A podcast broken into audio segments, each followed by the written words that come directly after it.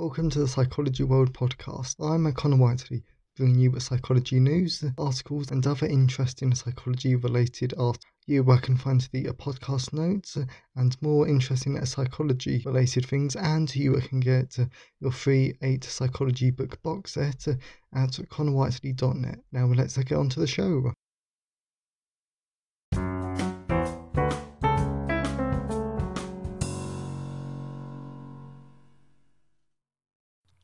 Hi everyone, and welcome to episode 108 of the Psychology World podcast with me, Connor Whiteley. And today's episode is on how to stop rumination. So this is an absolutely brilliant podcast episode that I really enjoyed like writing about and like discovering because rumination, as I'll talk about in the content part of today's episode, is a massive like, negative uh, problem when it comes to mental health, and it's something that we need to stop. So, this is a great podcast episode for clinical psychologists and university psychology students because this should help you recognize what tips then you might want to recommend to your clients. Though, because the thing, yes, suppose the reason why I wrote this uh, is that if our client is ruminating in the therapy room, that's all well and good because we're there to like stop it. But the problem or the negative outcome is what happens when they start ruminating outside of the therapy room. So hopefully, this will be a really useful episode and it is Friday, the 27th of August 2021, as I record this.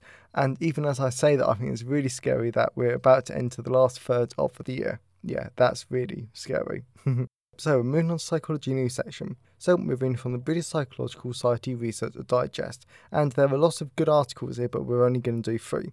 Conspiracy theories are more entertaining than the truth, and this helps explain why people believe them.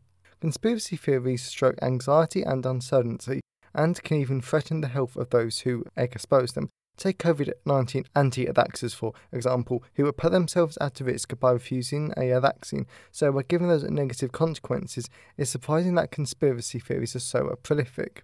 Research shows that beliefs that other groups are colluding secretly pursue malevolent goals, the definition of a conspiracy theory, and more common uh, during times of a crisis like a global pandemic, heightened anxiety is thought to lead people to erroneously believe that there are hostile forces at, at play. But now, a paper in the British Journal of Psychology, there was another reason why conspiracy theories can be appealing. The team finds that conspiracy theories provoke a stronger emotional response than our relatively dull but true reality, and this encourages people to believe in them, especially for people who have a personality trait of being sensation seeking. So, this I think is like wow, and you can really like, understand it that way. For like example, if you take the COVID 19 anti vaxxers, and please everyone, please just like, get your vaccine. I want you all like to be safe. So if we take the COVID 19 anti vaxxers, it's so boring if you just say that this vaccine is going to save your life. That's really true, but it's so boring but then the more creative and then the more entertaining idea though. Where is that they yes is that the government is injecting you with microchips which is probably one of my favorite um conspiracy theories. Because it's just like really? Is your life that interesting? That they're going to um yeah but like that the government is going to want to like monitor you for example because i've been by myself for like this week but like the most exciting thing that i've done this week uh, in terms of like going out and what someone might want to like monitor is like walking down the high street and just like doing some banking. yeah, that's yeah. Well, if someone was like monitoring me through these like microchips, then well, they're going to be very bored. So it's just so uh, silly, but I do understand it, and uh, yeah, and it's just really interesting to like learn more about this. So what the next one is ability to name unrelated words is a good test of a creativity. Obtaining a solid measure of a creativity can uh, be hugely time consuming well established tests, such as the alternative use task, which asks participants to generate unusual ways to see common objects, require substantial time and effort in order to properly score participants' responses. Not only that, but assessment of the creativity of responses varies wildly as a result of both the scorer's judgment and the quality of answers related to the rest of the data. For example, one uh, especially creative response amongst a sea of generic responses may gain extra points. Place that same answer amongst other highly creative response, however, and is likely to score lower. But take heart, overstretched researchers. A new paper suggests uh, that there may be easier, more reliable ways to test creativity the divergent association task may be at least as effective uh, at measuring verbal creativity as others more widely known creative measures, with the added bonuses of being shorter, more enjoyable to participants, and be able to be scored by by a computer algorithm. Wow, okay, no, that's a good one. Because, well, most of the people who have like listened to this podcast either been to university, and uh, I think we've all been there in these um, methodology lectures, and we're thinking, God, that seems so boring. That or like when we're reading a, a textbook, but then you, have to get into the nitty gritty, and you can just see that some research methods are so dull and so long winded. So if there's a, a score that's actually quite easy to do but enjoyable, then that's also going to be really good. But then if we also think about this from our participants' point of those. Uh, I'm not sure how it works in other countries, but generally in uh, the um, UK, when it comes to our university degrees, uh, well, of a course, at least in psychology, like we have to take part in our studies, and I am ashamed to admit, but if there's a really boring task, I will just do it quickly to get out of there because I'm so bored and I just do not want to be in this experiment. So, of course, uh, the data won't be as good as someone who actually enjoys it. So, if we find more enjoyable tasks, then that's amazing, and that's what we've got to strive for in strive for in psychology. Of course, it's nowhere near that easy, but uh, but it's just like nice to think about. And we will do one more. Women in early career academics experience imposter syndrome in fields that emphasize natural brilliance. Imposter syndrome, the feeling that you don't belong or aren't capable at work or in education, can affect anyone, but people from underrepresented backgrounds are more likely to experience imposter syndrome, first generation university students, for example, or people of a colour.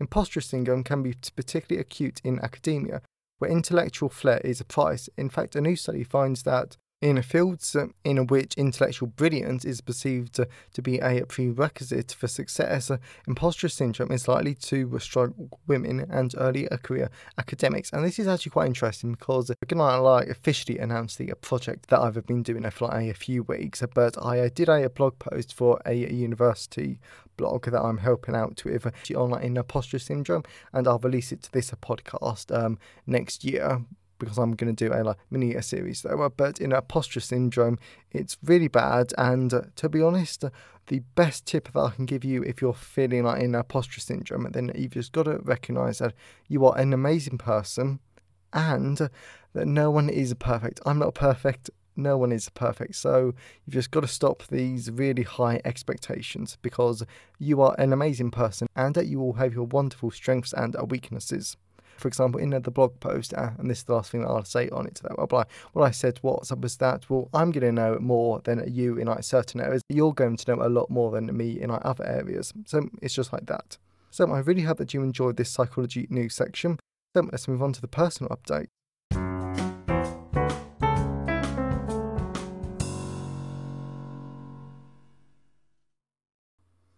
So I'm moving on to the personal update. So as I sort of like preluded to in the psychology news section, I've like plus my parents have been like away up like I've been mainly like by myself and I've also like gone out and I've done tons of different like bits and pieces. Um, in terms of psychology, there's to be honest, there, there's only one exciting thing that I can announce, which I'm really, really pleased with, because for the rest of it, I've uh, been doing like lots of like fiction, and I've been doing tons of like other like little projects. But I am extremely happy to announce by the time you listen to this on Monday, there will be five box sets on pre order. And the reason why I'm so excited about box sets is because these are great collections of like my books that are available in our ebook and paperback form.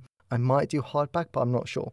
But the really exciting thing about it, though, is that, is that I've been formatting the box sets before I like send yeah before I like send them off. And the exciting thing about it, though, is that they are massive, uh, which I'm really pleased with, and I would love to see how big and how heavy my Ultimate Psychology collection is, which I contain like six of my books. That's like if you want to know about the approaches to psychology, there's a social psychology box set, a clinical psychology box set, which I love, an applied psychology box set, which I think is really, really good, and I really did like, enjoy like putting that together. And then there's an ultimate psychology collection, and even if you don't want to buy it, just look at the covers. They're really nice covers, and I'm really, really pleased with what my cover designer did. So amazing. And like in case I've like piqued your like interest, by the time you listen to this or the week after, because I don't know how long it takes all of these different words to like, put up the books. Um, well, all of these boxes are available on like all major book retailers, um, well, retailers, and then at you we can get the print books in all of the usual places. Though, so I'm really pleased with that, and these box sets will be great. So they're coming out in January next year. And as always, I always like, love to know your thoughts and feelings on today's episode. So you can always email me, conwhiteley, connorwhiteley.net. You can always leave a comment on the show notes connorwhiteley.net forward slash podcast. And you can always uh, tweet me on Twitter at sci fi whiteley. I always love to hear from all of you. And today's episode has been sponsored by Cognitive Psychology, a guide to neuroscience, neuropsychology, and cognitive psychology, a third edition. So this I really am looking forward to because it's currently on a pre-order and it's coming out on the 28th of September 2021. So this is a brilliant book, and if you love like um, cognitive psychology, which is about our mental processes, then you will love this because it will really give you a deep understanding of cognitive psychology mm, and also like how memory works, how we think, and like thinking biases. But then it also but it also goes into a lot more depth too. Uh, for example, like how like vision works, how attention works. So there are so many great mental processes that I really am looking forward to like reading though. Um. So, if you want a great, easy to understand guide that will really help you understand cognitive psychology, then I really do recommend it. So, that is cognitive psychology guide to neuro, neuroscience, neuropsychology, and cognitive psychology third edition. Available on all major book retailers, and you can order the print book from Amazon at your local bookstore or local library if you request it. And if you want to support this uh, particular episode, uh, so if you really enjoyed uh, a particular episode of the Psychology World podcast, then there's now a great new option where you can like, give me money uh, directly. Yeah, some if you want to do that, but then you can simply go to buymeacoffee.com forward slash Connor Whiteley, and then you can like buy me a, a coffee there. So if you want to like, support the podcast directly and this a sponsorship pays out for my time and the editing and the hosting of the podcast because it does take quite a bit of time. And this sponsorship helps cover the cost of uh, producing the podcast. So let's move on to the content part of today's episode.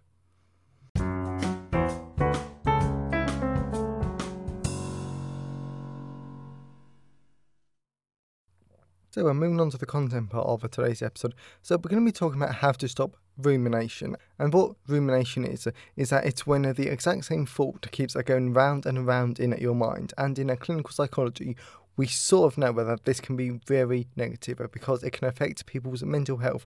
And as a psychology professional, if you are, and also if you're a university psychology student, then this might be helpful to know for the future.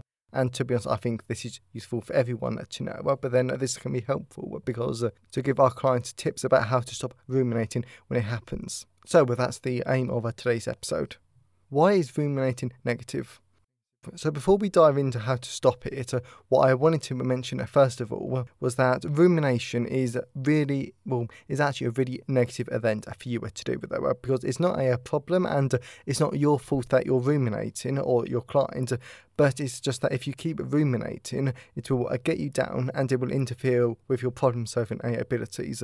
And this alone is really is really bad though because in psychotherapy we need our clients to have their problem solving abilities so that we can work with them on improving uh, their lives and alleviate the psychological distress. Because, as we know, uh, especially if you've read my formulation in a psychotherapy book, clinical psychology and uh, psychotherapy is about a working relationship between the client and the therapist. How to stop ruminating. So, one of the possible ways how you can stop ruminating is that you will need to think about ruminating as a cycle where the client has a thought, be it a memory of an angry conversation or a negative event or something else entirely, and the thought doesn't stop, meaning it goes round and round and round in their mind without it ever stopping, leading to extending rumination, which harms their mental health. So, the way how you can stop this, or one of the ways, there are quite a few, but you can use cognitive absorbing tasks, which I don't think is a like a official term, but it does pop up in the literature quite a bit. So what these tasks are is that they're tasks that are new to the client, so they have to focus on them and become cognitively absorbed into them, leading to a break in the cycle because the client is so focused on the new task that there isn't room in their mind to continue ruminating, and that's the uh, general idea. So I really do like her this idea because it is a, little strange and a quirky, and I always love a like strange or quirky idea. But and what makes this even better is that we can use it to help people as well as another reason why I do quite like it is, is that it's easy to do because it's very easy to do outside the therapy room. And the problem, or well, or not the problem, but the downside of most of psychology and most of the um, professionals is that everything that is helpful, you sort of have to have specialized knowledge or you have to have some sort of specialized AI equipment. But with this idea of cognitive absorbing tasks, you actually don't need anything specialized or any specialized knowledge, meaning that this is perfect for our clients who might not know these are particular things that we do.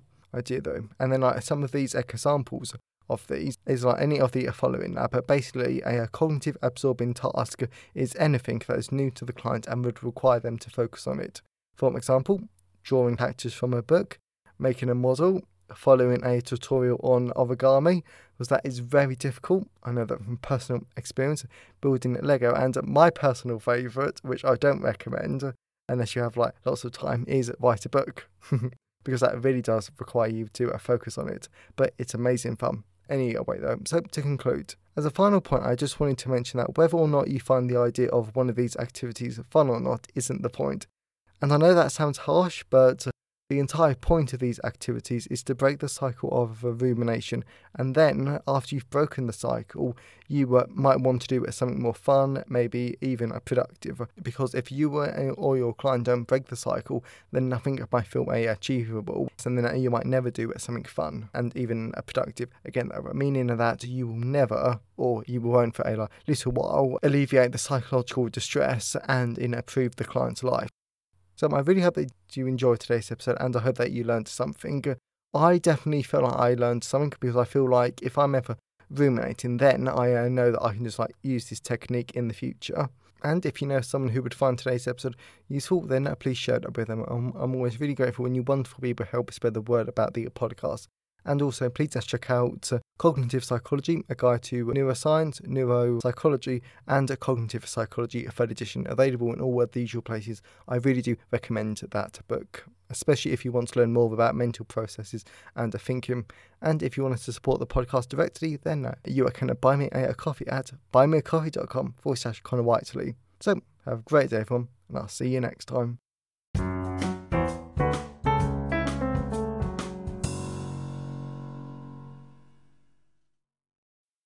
Thanks for listening today.